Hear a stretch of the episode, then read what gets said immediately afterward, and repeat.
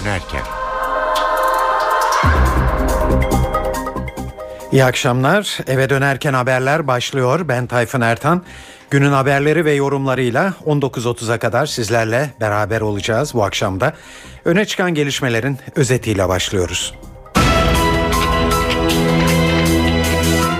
Fransa'da savcılık Kürdistan Enformasyon Merkezi'nde işlenen cinayetler ve şüpheli Ömer Güney ile ilgili ayrıntılı bilgiler verdi. B D P başkanlarından Selahattin Demirtaş, olayın arkasındaki iradenin ortaya çıkmasını beklediklerini söyledi. Partilerin grup toplantılarında İmralı'da Öcalan'la yapılan görüşmeler öne çıktı. Başbakan Erdoğan bugün bir kez daha B D P'ye eleştiriler getirdi. C H P ise aynı konuda kendilerine görüşmelerle ilgili bilgi verilmemesinden şikayetçi. Dün yaşama veda eden Türkiye'nin deprem dedesi Ahmet Mete Işıkara için yarın Boğaziçi Üniversitesi ve Kandilli Rasathanesi'nde tören düzenlenecek. Bugün İsrail'de genel seçim yapılıyor. Netanyahu'nun başbakanlığa devam etmesine kesin gözüyle bakılıyor. Ve Galatasaray'ın yeni transferi Sneijder bu sabah sağlık kontrollerinden geçti ve kendisini üç buçuk yıllığına sarı kırmızılı kulübe bağlayan imzayı attı.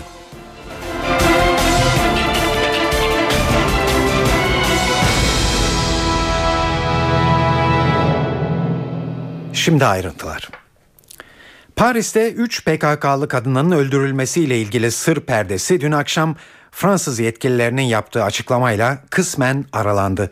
Saldırıda bir numaralı şüpheli Sivas doğumlu Ömer Güney. Zanlının cinayetlerin işlendiği binaya Sakine Cansız'la girdiği de belirlendi son olarak. Ancak Fransız yetkililerinin yaptığı suikastla ilgili açıklamaları gerek zanlının yakınları gerekse Barış ve Demokrasi Partisi'nden bazı isimler tatmin olmadı.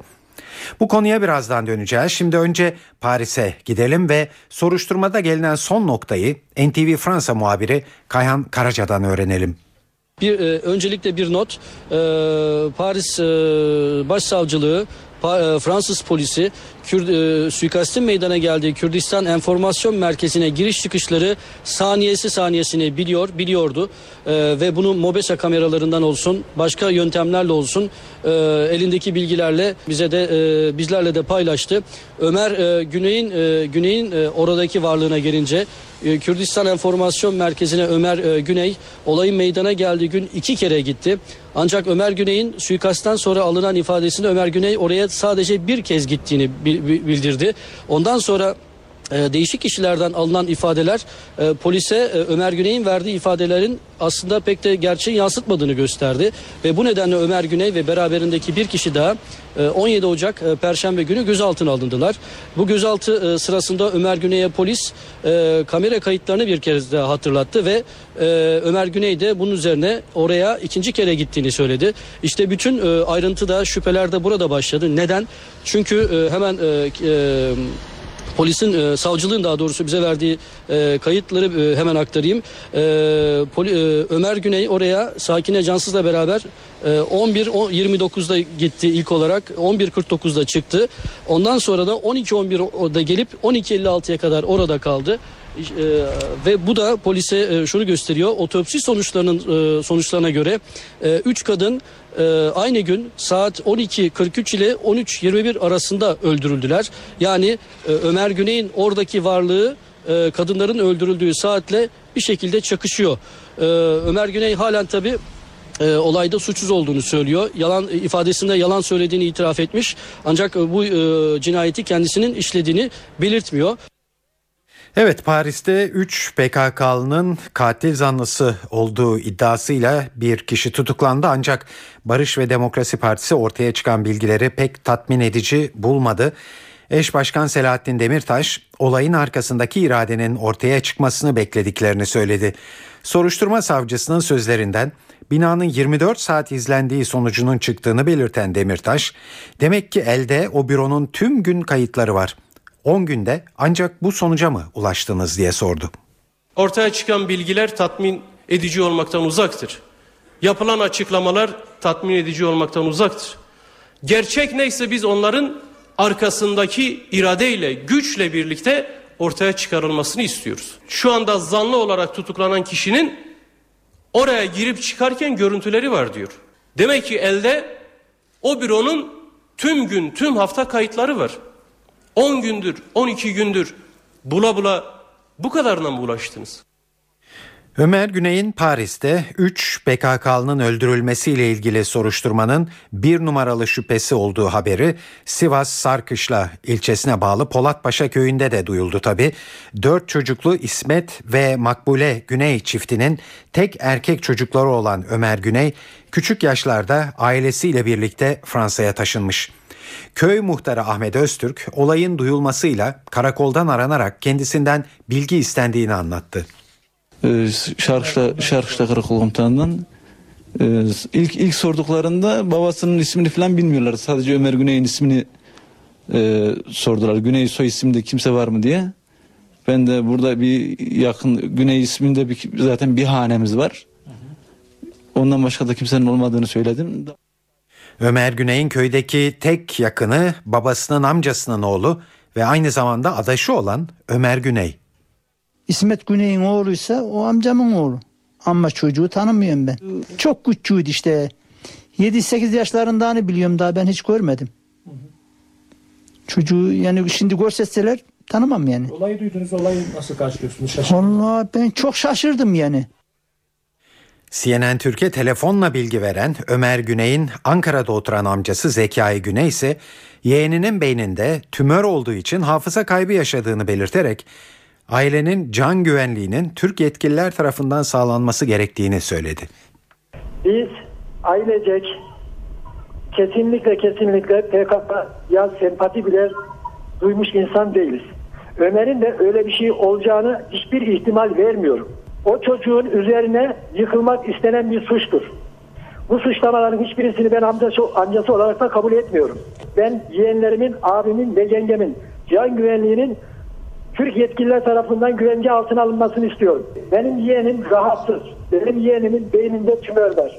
Benim yeğenime bir saat önce ne yediğini sorarsanız hatırlayamaz. Yalnız bu gerçeğiyle böyle bilinmesini istiyorum. Saat on sekiz sıfır yedi N T V Radyo'da eve dönerken haberler devam ediyor. Evet, siyasi partilerin gündemiyle devam edelim. Bugün Salı, malum partilerin grup toplantıları vardı.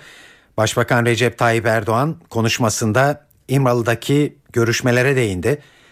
Erdoğan görüşme sürecindeki tavırları nedeniyle B D P'ye sert eleştiriler getirdi.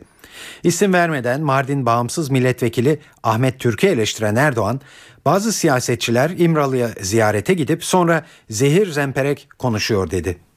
Bakın biz B D P'ye özellikle de bu yeni süreçte sağduyulu olması, soğukkanlı olması, cesur davranması yönünde tavsiyelerimizi ilettik ve iletiyoruz. Siyaset baskılara karşı cesur bir duruş sergilemekle başarıya ulaşır. Siz aklınızı kiraya mı verdiniz ya? İradenizi kiraya mı verdiniz? Madem siyaset yapacaksınız bunu onurunuzla yapın. Kendi iradenizi ortaya koyun. Yok şuradan talimat gelecek, yok buradan talimat gelecek. E o talimatı beklememiz lazım. Sen nesin o zaman? Sen nesin? Paris'teki suikast olur olmaz devleti, hükümeti itham etmekte aynı şekilde ilkeli bir duruş, ilkeli bir siyaset değildir. Paris'teki olayın aydınlanmasına ilişkin, faillerin tespitine ilişkin umudun çoğaldığına inanıyorum. Olay aydınlatıldığında daha ilk andan itibaren hükümeti ve devleti itham edenler mahcup olacak, özür dilemek ve gerçekle yüzleşmek noktasında yeni bir samimiyet testine maruz kalacaklardır. Bize samimi görünenler geliyorlar, konuşuyoruz, peki diyoruz, buyurun diyoruz, kendilerini adaya gönderiyoruz. Açık açık söylüyorum, gönderiyoruz. E sen adadan döndükten sonra e kalkar da yine zehir zemberek açıklama yaparsan e bu olmaz. Başbakanın bu açıklamalarına Mardin Bağımsız Milletvekili Ahmet Türk'ten yanıt geldi. Türk, sürece karşı çok hassas davranılması gerektiğinin mesajını vermeye çalıştım. bir yerde barış arayışları olurken diğer tarafta bombaların yağması toplumda güvensizliğin gelişmesine neden oluyor diye konuştu. Sayın Başbakan hassasiyet isterken burada kendilerinin de bu sürece karşı çok hassas davranmaları gerektiğinin mesajını vermeye çalıştı. Bir yerde barış arayışları olurken diğer tarafta bombaları yağdırması toplumda bir güvensizliğin gelişmesine neden.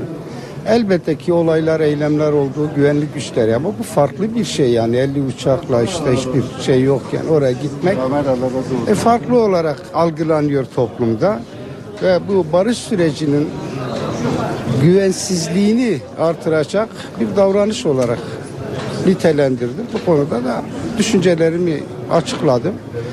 Sadece Kürtlerden hassasiyet beklemek gerçekten doğru değil. Herkesin o hassasiyeti göstermesi lazım. Yıllardan beri, otuz yıldan beri işte acıların yaşandığı, bombaların patladığı bir dönem. Şimdi bu bombalar patlaması derken elbette ki hassasiyet konusunda da bizim söyleyebileceğimiz bazı şeylerin doğru okunması ve algılanması gerekir diye düşünüyorum. Şimdi aynı konuda meclisteki bir başka tartışmayı da yansıtalım sizlere. Cumhuriyet Halk Partisi Genel Başkanı Kemal Kılıçdaroğlu, Başbakan'ın İmralı ile görüşmelerin yeniden başladığını açıklamasının hemen ardından hükümete destek vermişti, şartlı bir destek. C H P'nin olmazsa olmaz dediği şartlardan biri İmralı ile yürütülen temaslar konusunda meclisin sürekli bilgilendirilmesiydi. C H P'liler şimdi bu bilgilendirmenin yapılmadığından şikayet etmeye başladılar. C H P Genel Başkan Yardımcısı Erdoğan Toprak partisinin görüşünü şöyle dile getirdi. Üzülerek şunu görüyorum ki hükümete bizim şartlı desteğimiz vardı. Şartlı desteğimizle şeffaf olmak, bilgiyi paylaşmak.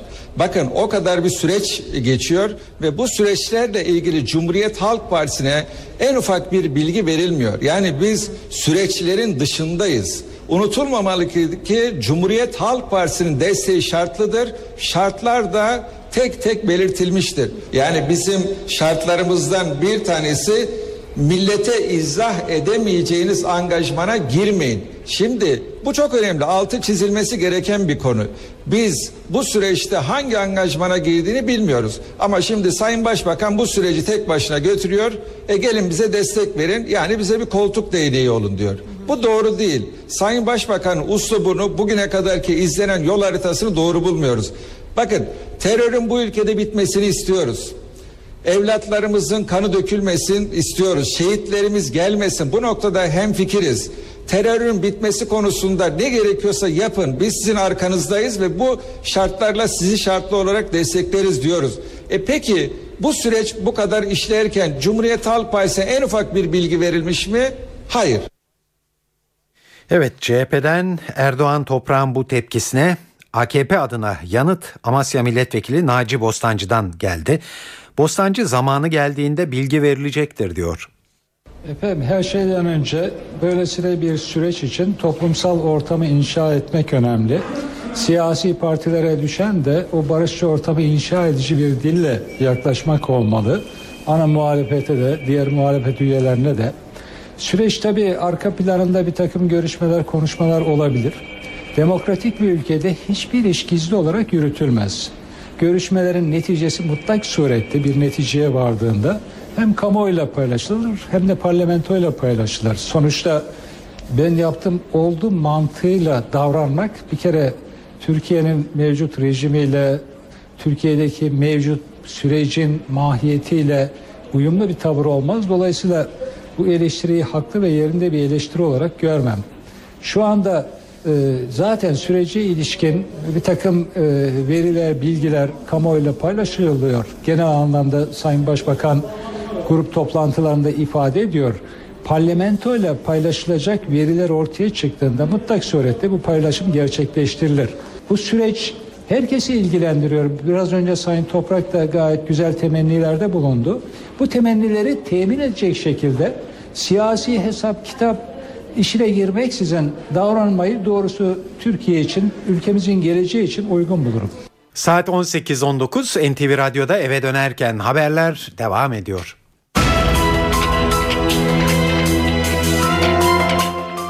Suriye'den olası bir tehdide karşı NATO'dan talep edilen Patriot hava savunma sistemleri parça parça konuşlandıracakları yerlere götürülüyor. Almanya'dan gelen bataryaların ardından şimdi de Hollanda'dan gelen ve dün İskenderun Körfezi'ne giren gemideki silah ve tesisat Adana'da İncirlik üssünde konumlandırılacak. Ayrıntıları Hasan Uylaş'tan alıyoruz. Almanya'dan sonra Hollanda'dan gelen Patriot hava savunma sistemini Türkiye'ye getiren gemi İskenderun limanına boşaltma işlemini tamamladı. Hollanda'dan yüz altmış askeri araç ve altmış konteyner geldi. Sabah saatlerinde ilk olarak konteynerler boşaltıldı. Ve tırlara yüklenen konteynerler hemen beş aylık konvoyla Adana İncirlik üssüne nakledildi. yüz altmış araç ve Patriotların ise Adana İncirlik üssüne nakli yarın gerçekleştirilecek.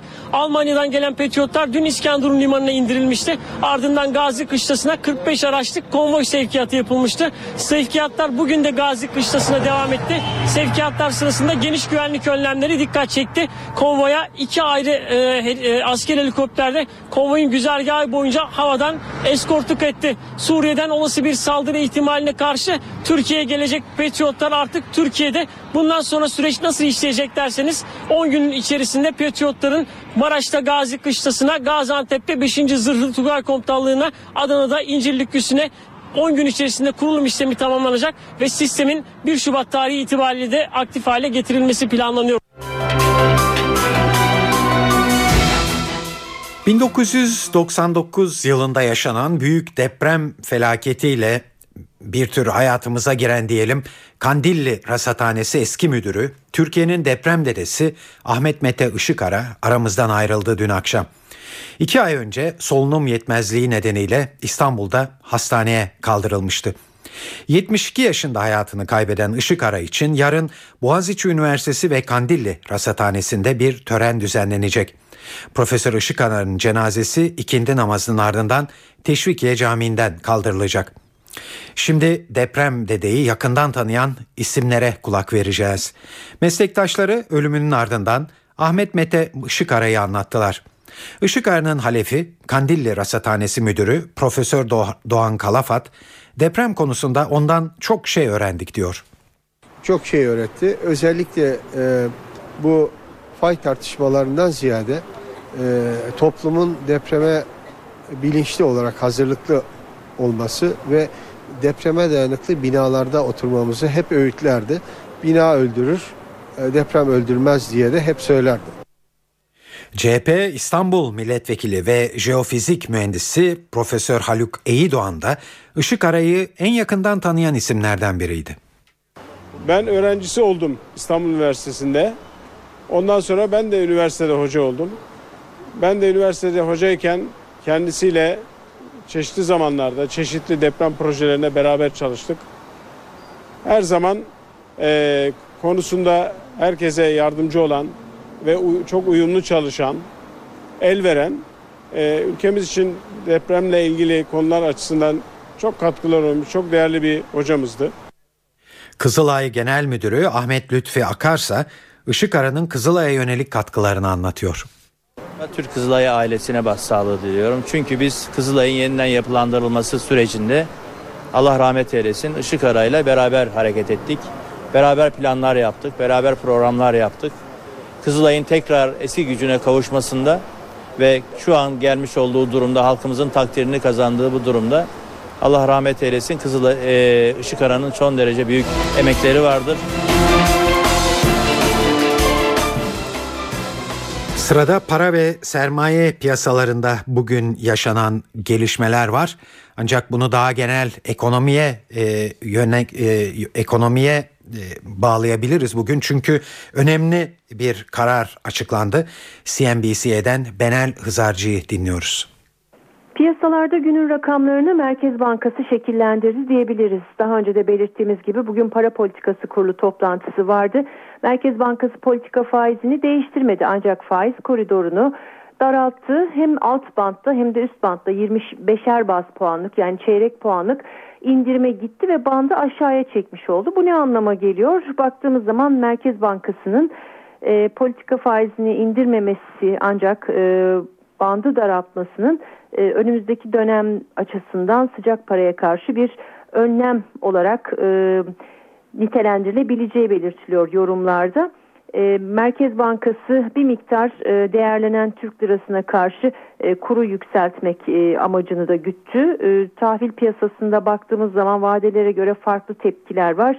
En azından faizi gerilettiğini, dolar kurunu bir miktar yukarı çektiğini ve borsaya da destek verdiğini söyleyebiliriz alınan bu kararın. E, bu karara kadar daha çok yurt dışına bağlı e, yatay bir bantta hareket vardı piyasalarda. Ancak e, açıklandıktan sonra e, Merkez Bankası'nın kararı önce e, kurun hızla dolar kurunun bir yetmiş yedi'nin üzerine çıktığını izledik.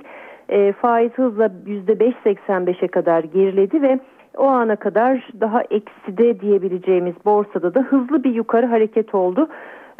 seksen altı bin beş yüz puan seviyesini test etti endeks ve ikinci seans içerisinde böylece yeni bir rekora da imza atmış oldu. Merkez Bankası'nın bu adımı öncesinde Kredi Derecelendirme Kuruluşu Moody's'in pazartesi günü Türkiye'de bir telekonferans gerçekleştireceği şeklinde bir haber E, piyasaya ulaştı. E, bu da acaba Moody's bir not artıracak mı e, sorusunu ve bu konudaki spekülasyonları da beraberinde getirdi.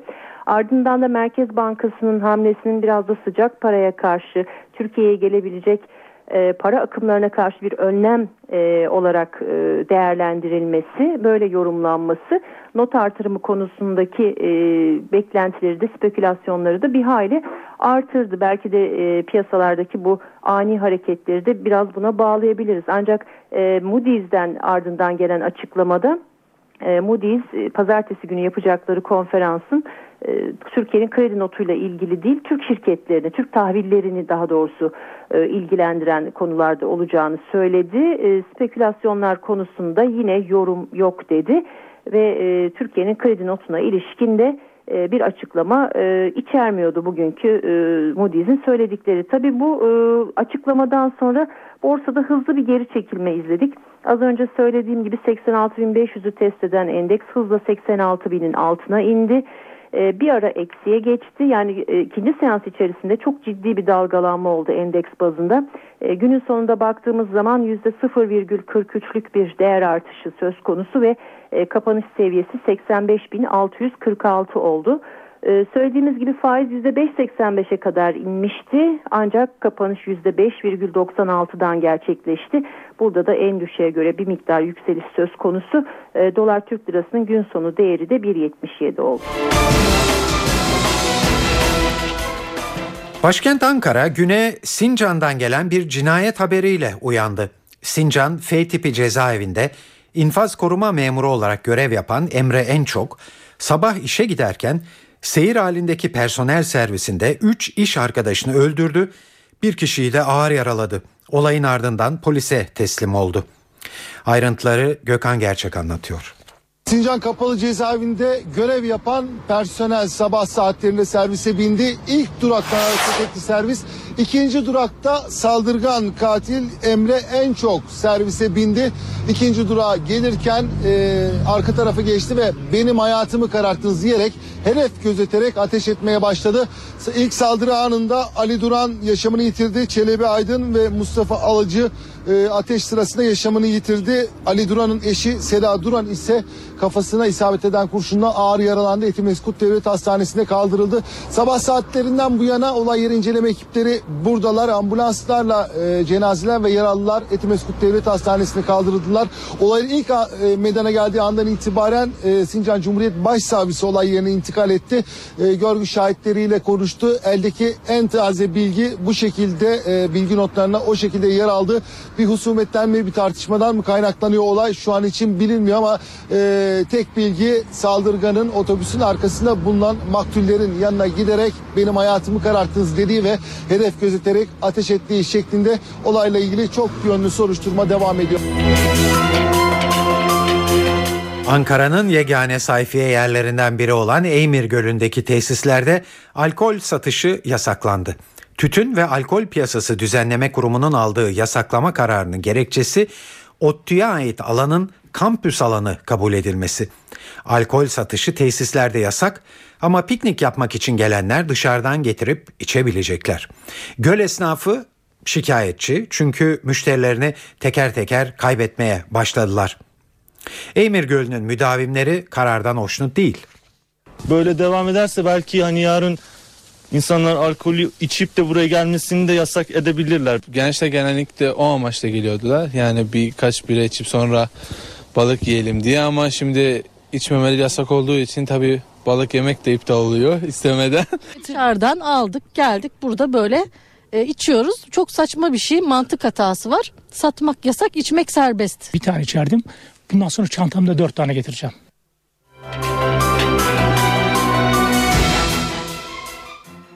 Balıkta kanserojen madde bulunduğu iddiaları ortalığı karıştırdı. Konuyla ilgili ilk yalanlama Gıda, Tarım ve Hayvancılık Bakanlığı'ndan geldi. Bakanlık yıl boyunca düzenli olarak ağır metal analizleri yapıldığını ve herhangi bir olumsuzluğa rastlanmadığını söyledi. Düzenli olarak balık analizleri yapan yardımcı doçent Halim Aytekin Ergül de aynı görüşte. Balıkların nereden alındığı, hangi tür balık olduğu, bunların e, dokularındaki yağ oranının ne olduğu, e, kanserojen tabirinin yapılabilmesi için önemli. Balıklardan çok düşük bir miktar almanın e, sağlık üzerinde hemen olumsuz etki yaratması son derece güç. Belki onlarca, yüzlerce kilo balık tüketilmesi gerekir belirli, sınırlı bir zaman diliminde ki bu zararlı olabilsin. Aytekin Ergül, sanayi bölgeleri yakınında yakalanan deniz ürünlerinde ise risk olduğunu kabul ediyor. Dilovası yakınlarından alınmışsa bu midyeyi lütfen tüketmeyin. Ama e, bunun dışında e, Marmara Denizi'nde de, Karadeniz'de de fevkalade temiz, güvenilir e, e, midyelerin avlanabileceği, yakalanabileceği ve e, tüketilebileceği yerler mevcut. Kurşun, civa, kadmiyum bakımından bizim e, geçtiğimiz yıl aşağı yukarı bu zamanlarda yaptığımız araştırma sonuçları balıkların güvenle tüketilebileceğini gösteriyor.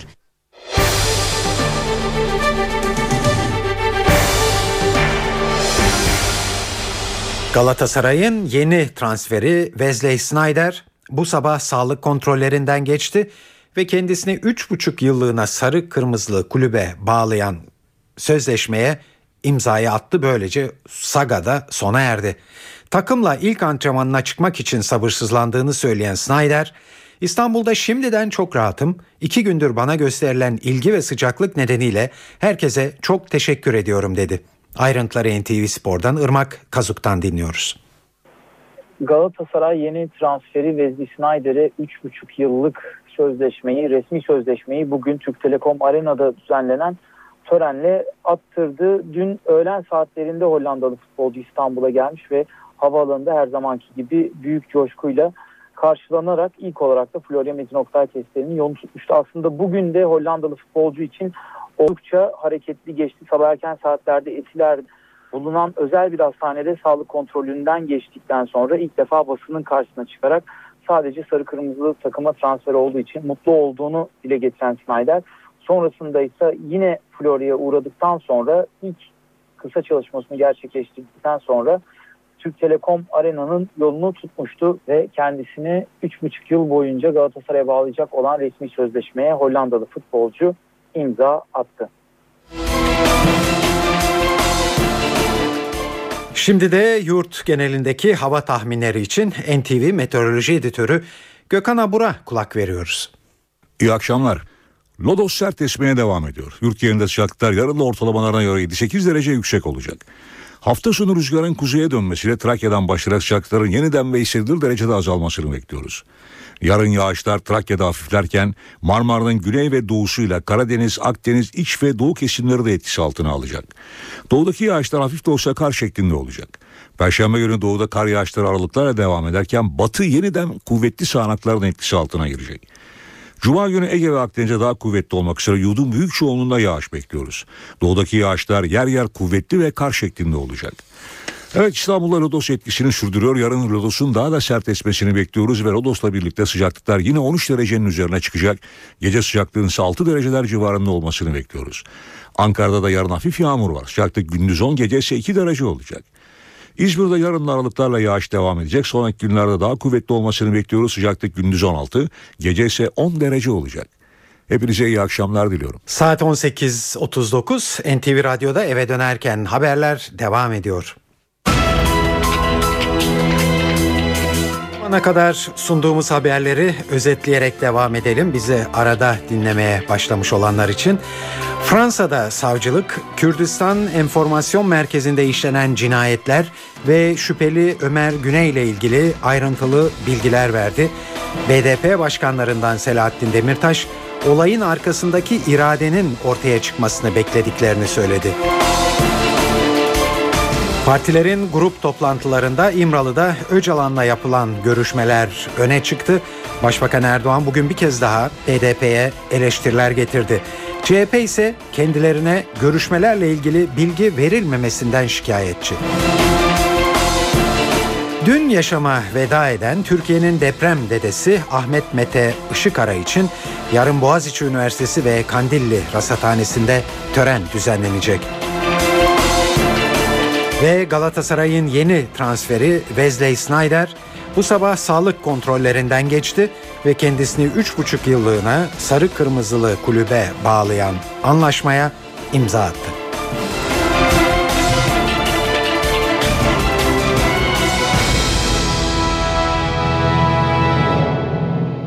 Şimdi dünyada en çok konuşulan haberlerle devam ediyoruz. Ermenistan Devlet Başkanı Serzh Sarkisyan, Türkiye-Ermenistan ilişkileri konusunda dikkat çeken bir açıklama yaptı. on sekiz Şubat'ta yapılacak başkanlık seçimi öncesinde Erivanlı seçmenlerle bir araya gelen Sarkisyan, ilişkilerin normalleştirilmesi için Zürih'te imzalanan protokolün bir an önce onaylanmasını istedi. Türkiye kısa sürede protokolleri onaylamazsa tutum değişikliğine gideriz, imzamızı geri çekeriz diyen Sarkisyan, Türkiye'den yeri görüşme önerisi aldıklarını ancak Ermenistan olarak bu teşebbüsleri geri çevirdiklerini söyledi. Türkiye ile Ermenistan diyaloğunda arabuluculuk yapan güçlerden somut bir zamanlama isteyen Sarkisyan, bu zaman zarfında Türk tarafı gerekli adımları atmazsa bizler net adımlar atarız diye konuştu. iki bin dokuz yılında İsviçre'nin Zürih kentinde imzalanan protokol sınırların açılmasını ve diplomatik ilişkilerin başlatılmasını öngörüyor.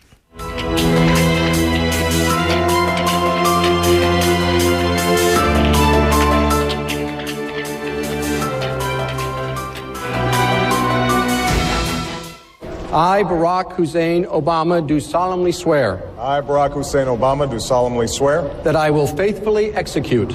That I will faithfully execute the office of President of the United States. The office of President of the United States. And will, to the best of my ability. And will, to the best of my ability. Preserve, protect, and defend. Evet, dün Amerika Birleşik Devletleri'nin başkenti Washington'da Başkan Obama'nın yerin yeni yemin töreni coşkusu vardı az önce duyduğunuz gibi. Barack Obama önce Beyaz Saray'da resmen, sonra da Kongre binası önünde yüz binlerce kişinin önünde ikinci kez bu sefer de halka yemin etti. Obama tören sonrasında dış politikaya yönelik önemli mesajlar da verdi. Neydi bunlar? N T V New York temsilcisi Selim Atalay'dan öğreniyoruz. Başkanın konuşması, başkanın konuşmasında mesajlar, Amerika içine yönelik mesajlar vardı, dünyaya yönelik mesajlar vardı. Biz onlara bakalım. Mesela diğer uluslarla görüş ayrılıklarımızı barışçı yoldan çözme cesaretini göstereceğiz diyor. Doğrudan İran'a bu mesaj gitmekte. Biz o cesareti göstereceğiz, siz de gösterin demek. Artı e, biz... E, sürekli kalıcı güvenlik ve sürekli barış, sürekli savaşmayı gerektirmez diye barışçı bir mesajı verdi bütün dünyaya. Bundan sonrası için de dünyanın her tarafında güçlü ittifakların çapası temeli olmayı sürdüreceğiz dedi. Bölgesel ittifaklar konusu sürekli vurgulanan bir konu. Amerika her bölgede bölgesel ittifak kuruyor veya olanı sürdürüyor. Türkiye ile ilişkiler de bu kapsamda düşünülebilir. Bölgesel ittifakın çapası kapsamında.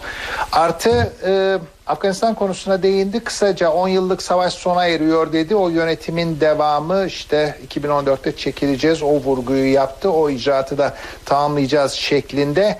Ve e, Af, e, Avrupa'dan Afrika'ya, Amerika'dan e, Asya'dan Afrika'ya, Amerika'dan e, Orta Doğu'ya kadar bütün bölgelerde demokrasiyi cesaretlendirmeyi sürdüreceğiz dedi. Bu da Wilson'dan, Başkan Wilson'dan beri bütün Amerikan başkanlarının tekrarladığı bir mesaj.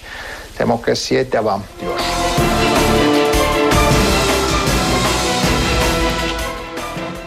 Bugün İsrail'de genel seçim yapılıyor. Türkiye saatiyle beşte başlayan oy verme işlemi gece saat onda sona erecek. Sonucun yarın sabah netleşmesi bekleniyor. Anketler Başbakan Netanyahu önderliğindeki Likud Partiler Birliği ile eski Dışişleri Bakanı Lieberman'ın önderliğindeki Evimiz İsrail adlı parti arasındaki ittifakı önde gösteriyor. Netanyahu'nun başbakanlığa devam etmesine ise kesin gözle bakılıyor. Peki seçim sonuçları uzun süredir gergin olan Türkiye-İsrail ilişkilerini acaba nasıl etkileyecek? Bu soruyu Star gazetesinin dış haberler koordinatörü Nuh Yılmaz'a sorduk. Ee, öncelikle şunu belki tespit etmek lazım. İsrail politikası giderek e, sağa çekmeye başladı. E, ve İsrail'de bu seçimler döneminde Filistinlilerin durumu, yerleşimcilerin durumu, e, Filistinli mültecilerin durumu gibi, İran'a saldırı gibi konular e, çok gündeme gelmedi. Bu da Filistin-İsrail e, siyasetinin daha çok kimlik politikaları üzerinden yürüdüğünü gösteriyor. Bu nedenle de Netanyahu yerini biraz garantiliyor.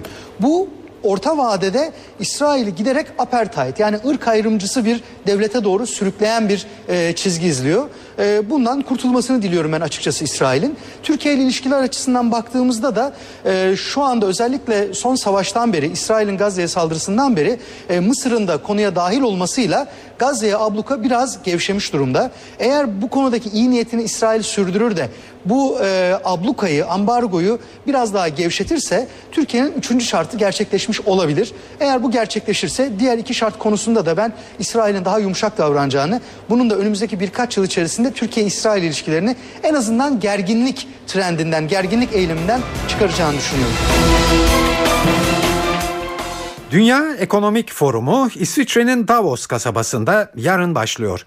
Forumun kurucusu Klaus Schwab zirve öncesi karamsar bir tablo çizdi. Schwab, ekonomik çöküş riski iki bin on üç yılı için öngörülen olumlu verilere rağmen halen atlatılmış değil diye konuştu. Evet, pazarların yıla güçlü başladığını belirten ünlü ekonomist yine de işsizliğin hala çok önemli bir sorun olduğuna dikkat çekti.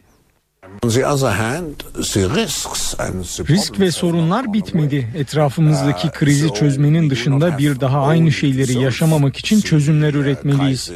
Ekonomik büyümenin işsizlikle birlikte ilerlediği bir süreçteyiz. Bu nedenle girişimcilik faaliyetlerini mutlaka harekete geçirmeliyiz. Birleşmiş Milletler Çalışma Ajansı'na göre de işsizlik dünya genelinde artıyor. Ajansın hazırladığı rapora göre işsiz sayısı iki bin on iki yılında dört milyon daha yükselerek yüz doksan yedi milyona çıktı. Ajans rakamın daha da yükseleceği uyarısında bulunuyor. İşsizlik en çok gençleri vuruyor. yirmi dört yaş altındaki gençlerin yüzde on üçü iş bulamıyor. Raporda özellikle gençlerin iş sahibi olabilmeleri için mesleki eğitimi arttıracak fonların oluşturulmasına vurgu yapılıyor. Ekonomistler uzun vadeli işsizliğin artmasıyla Avrupa başta olmak üzere gelişmiş ekonomilerin çöküşe geçmesinden endişe ediyor.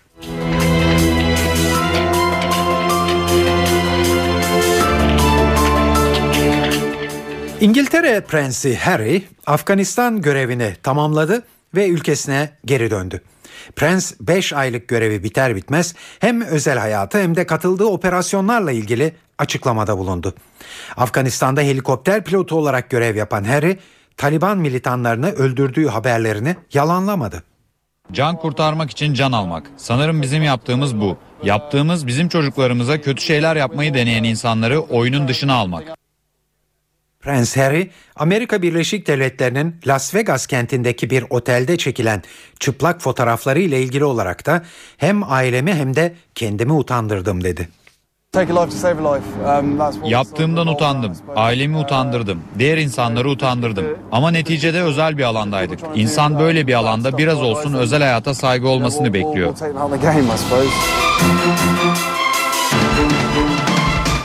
Küresel kriz ve ekonomik durgunluk en çok kadınları ve kız çocuklarını etkiliyor. Çocuklara Yardım Örgütü Plan International raporuna göre ekonomik kriz ve durgunluk sürecinde kadınlar erkeklere göre açlık tehlikesiyle daha fazla karşılaşmaktalar. Rapora göre kadınların mücadelesi henüz bebekken başlıyor. Zira ekonomik krizlerde kız bebeklerin hayatta kalması erkek bebeklere göre beş kat daha zor. Eğitim konusunda da durum benzer. Aileler önce kız çocuklarını okuldan alıyor. Ekonomik durgunlukla birlikte kız çocuklarının yüzde yirmi dokuzu ilkokulu bitiremiyor. Erkeklerde ise bu oran yüzde yirmi ikide kalıyor. Eğitimden alıkonan birçok kız çocuğu ya erken yaşta evlendiriliyor ya da çalışmaya zorlanıyor. Hatta fuhuşa itiliyor. Raporda birbirinden çarpıcı başka saptamalar da var. Örneğin cinsel tacize uğrayan kadınların sayısı ekonomi bozuldukça artışa geçiyor. Ya da ucuz iş gücü olarak görülen kadınlar eve ekmek getirse bile aç kalabiliyor. Çünkü kadınlar evde kendi yiyeceklerini çocuklarına vererek fedakarlıkta bulunan kişi oluyor.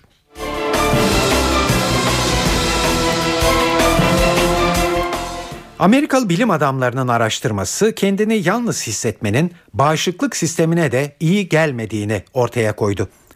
Buna göre yalnızlık stres seviyesini arttırırken vücudu virüs ve iltihaplara karşı savunmasız bırakıyor.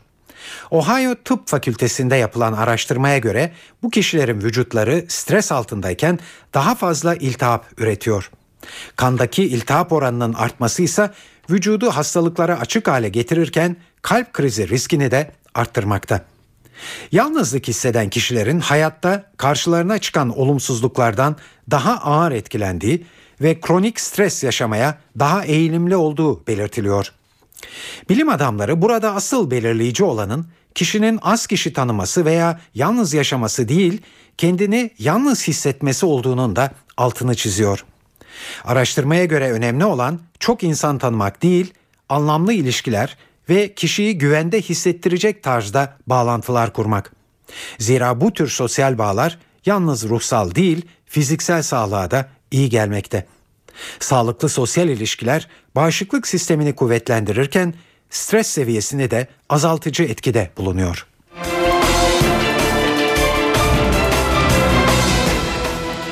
Fenerbahçe'de Younes Belhanda transferi belirsizliğini koruyor. Sarı lacivertliler Belhanda ve kulübü Montpellier ile görüşmelere başlandığını dün borsaya bildirdi. Bu açıklama Fenerbahçe'nin transferinde önemli aşama kaydettiği ve kısa sürede Younes Belhanda'ya imza attıracağı şeklinde yorumlandı. Ancak Montpellier kulübünün başkanı Louis Nicolin'den gelen açıklama kafaları karıştırdı. L'Équipe gazetesinin internet sitesine bir röportaj veren Nicolin, Belhanda'yı Fenerbahçe'den başka kim istiyor bilmiyorum ama finansal garanti açısından oraya transferi karışık görünüyor. Belhanda Fenerbahçe'ye gitmeyecek, bu imkansız diye konuştu. Nicolin ödemelerde sıkıntı olmadığı için genellikle Alman ve İngiliz takımlarına futbolcu sattıklarını söylerken İspanya'da Barcelona ve Real Madrid dışındaki kulüpler de ödemeler konusunda çok pazarlık yapıyor diyerek tercihini açıkça dile getirmiş oldu. Manchester City'de forma giyen Mario Balotelli İtalya'ya geri dönüş hazırlığında. İngiliz basınında yer alan haberlere göre Manchester ekibine iki bin on yılında Inter'den transfer olan yirmi iki yaşındaki oyuncu bu kez Milan formasını giymeye çok yaklaştı. Balotelli'nin Milan'a transferi konusunda Gazzetta dello Sport'a açıklamada bulunan İtalya kulübünün ikinci başkanı Manchester City'nin istediği bonservis bedelini indirmesi halinde oyuncunun transferinin gerçekleşebileceğini söyledi. Eve dönerken haberler ekonomik gelişmelerle devam ediyor. Bugün ekonomi açısından önemli bir e, karar alındı. C N B C'den Benel Hızarcı hem bu kararı hem de bugün para ve sermaye piyasalarında yaşananları anlatıyor. Piyasalarda günün rakamlarını Merkez Bankası şekillendirdi diyebiliriz. Daha önce de belirttiğimiz gibi bugün para politikası kurulu toplantısı vardı. Merkez Bankası politika faizini değiştirmedi ancak faiz koridorunu daralttı. Hem alt bantta hem de üst bantta yirmi beşer baz puanlık yani çeyrek puanlık indirime gitti ve bandı aşağıya çekmiş oldu. Bu ne anlama geliyor? Baktığımız zaman Merkez Bankası'nın e, politika faizini indirmemesi ancak e, bandı daraltmasının e, önümüzdeki dönem açısından sıcak paraya karşı bir önlem olarak e, nitelendirilebileceği belirtiliyor yorumlarda. Merkez Bankası bir miktar değerlenen Türk lirasına karşı kuru yükseltmek amacını da güttü. Tahvil piyasasında baktığımız zaman vadelere göre farklı tepkiler var. En azından faizi gerilettiğini, dolar kurunu bir miktar yukarı çektiğini ve borsaya da destek verdiğini söyleyebiliriz alınan bu kararın. E, bu karara kadar daha çok yurt dışına bağlı e, yatay bir bantta hareket vardı piyasalarda. Ancak e, açıklandıktan sonra e, Merkez Bankası'nın kararı önce e, kurun hızla dolar kurunun bir yetmiş yedi'nin üzerine çıktığını izledik. E, faiz hızla yüzde beş virgül seksen beş'e kadar geriledi ve o ana kadar daha ekside diyebileceğimiz borsada da hızlı bir yukarı hareket oldu. seksen altı bin beş yüz puan seviyesini test etti endeks ve ikinci seans içerisinde böylece yeni bir rekora da imza atmış oldu. Merkez Bankası'nın bu adımı öncesinde Kredi Derecelendirme Kuruluşu Moody's'in pazartesi günü Türkiye'de bir telekonferans gerçekleştireceği şeklinde bir haber E, piyasaya ulaştı. E, bu da acaba Moody's bir not artıracak mı e, sorusunu ve bu konudaki spekülasyonları da beraberinde getirdi.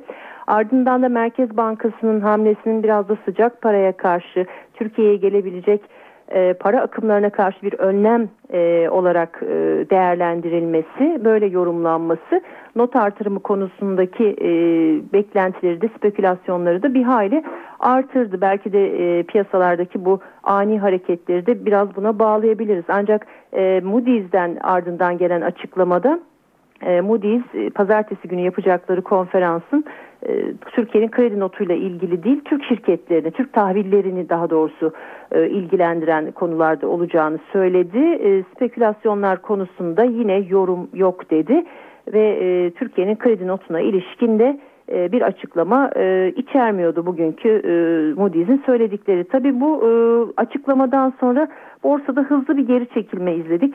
Az önce söylediğim gibi seksen altı bin beş yüz'ü test eden endeks hızla seksen altı bin'in altına indi. E, bir ara eksiye geçti. Yani e, ikinci seans içerisinde çok ciddi bir dalgalanma oldu endeks bazında. E, günün sonunda baktığımız zaman yüzde sıfır virgül kırk üç'lük bir değer artışı söz konusu ve E, kapanış seviyesi seksen beş bin altı yüz kırk altı oldu. E, söylediğimiz gibi faiz yüzde beş virgül seksen beş'e kadar inmişti. Ancak kapanış yüzde beş virgül doksan altı'dan gerçekleşti. Burada da en düşeye göre bir miktar yükseliş söz konusu. E, Dolar Türk Lirası'nın gün sonu değeri de bir yetmiş yedi oldu. bin dokuz yüz doksan dokuz yılında yaşanan büyük deprem felaketinden sonra deyim yerindeyse hayatımıza giren Kandilli Rasathanesi eski müdürü, Türkiye'nin deprem dedesi Ahmet Mete Işıkara artık yok. İki ay önce solunum yetmezliği nedeniyle İstanbul'da hastaneye kaldırılmıştı. Dün akşam sizlere kendisinin hayatını kaybettiğini duyurduk. yetmiş iki yaşında hayatını kaybeden Işıkara için yarın Boğaziçi Üniversitesi ve Kandilli Rasathanesi'nde törenler düzenlenecek. Işıkara'nın cenazesi de ikindi namazının ardından Teşvikiye Camii'nden kaldırılacak. Şimdi deprem dedeyi yakından tanıyan isimleri dinleyeceğiz. Meslektaşları ölümünün ardından Işıkara'yı anlattılar. Işıkara'nın halefi, Kandilli Rasathanesi Müdürü Profesör Doğan Kalafat, deprem konusunda ondan çok şey öğrendik diyor.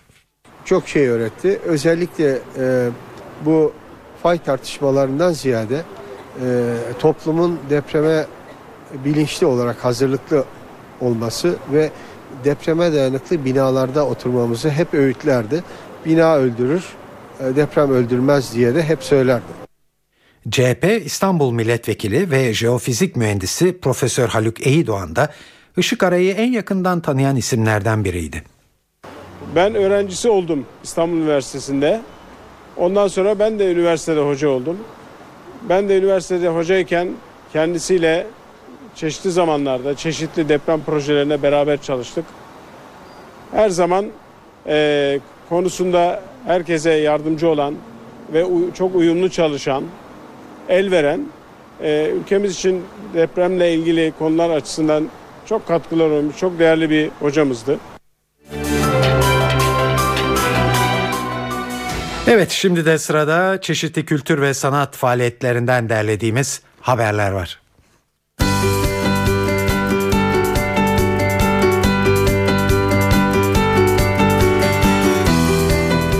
İlk tavsiyemiz İş Sanat Kültür Merkezi'ndeki bir konser. Konseri caz piyanisti Hiromi veriyor. Hiromi, altı yaşında piyanoya başlamış, on dört yaşında Çek Filarmoni Orkestrası ile konser vermiş, on yedi yaşında şans eseri Tokyo'da Chick Corea ile tanışıp ertesi gün onun konserinde çalmaya davet edilmiş yetenekli bir sanatçı.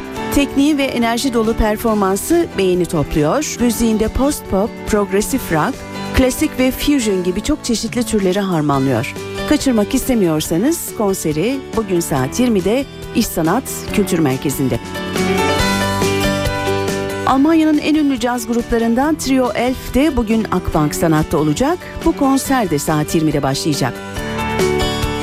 Usta perküsyonist ve ritim ustası Okay Temiz'in İsveç'te kurduğu efsanevi caz grubu Oriental Wind'da İstanbul'u yeniden ziyaret ediyor. Babilon'daki konserleri saat yirmi otuzda. iki bin on bir yılındaki Nardis Genç Caz Vokal Yarışması'nda özel ödülün sahibi olan Buket Coşkuner ve grubu da bugün Alt Jazz Club'da çıkacak. Amy Winehouse şarkılarının ağırlıkta olduğu bir repertuar hazırlayan Coşkuner, Adele, Jamiroquai, Air ve Kimbra gibi farklı sanatçıların ve grupların sevilen şarkılarını seslendirecek. Konser yirmi bir otuzda. Bugün ayrıca Karmate'yi saat yirmi birde Jolly Joker İstanbul'da, Önder Focan Trio'yu da saat yirmi bir otuzdan itibaren Nardis Jazz Club'da dinleyebilirsiniz. Başkente geçelim. Cermo'dan şu sıralar Ahmet Güneştekin'in Yüzleşme adlı sergisine ev sahipliği yapıyor. Sanatçı bu sergisinde Anadolu ve Mezopotamya özelinde sanatı ve insanı yüzleştiriyor. Sergiyi otuz Mart'a kadar gezebilirsiniz. İzmir, Ahmet Adnan Saygun Sanat Merkezi'nde ise bugün Flüt Ensemble adlı grubun konseri var. iki bin sekiz yılında kurulan grup klasikten caza renkli repertuarlarıyla dikkat çekiyor. Konserleri saat yirmide başlayacak. Reşat Nuri Güntekin'in yazdığı, Turgut Özakman'ın oyunlaştırdığı Sarıpınar bin dokuz yüz on dört bugün Bursa Ahmet Vefik Paşa sahnesinde görülebilir. bin dokuz yüz on dörtte Osmanlı İmparatorluğu döneminde geçen oyun, yöneten ve yönetilenlerin kopmuşluğunu, sorunlara yabancılaşmasını gülünç ve iğneleyici bir dille ele alıyor. Oyunun başlama saati yirmi. Evet, eve dönerken haberler bu akşam da burada sona eriyor. Bu programın editörlüğünü Onur Koçaslan, stüdyo teknisyenliğini İsmet Tokdemir yaptı. Ben Tayfun Ertan. Hepinize birlikte iyi akşamlar diliyoruz. Hoşçakalın.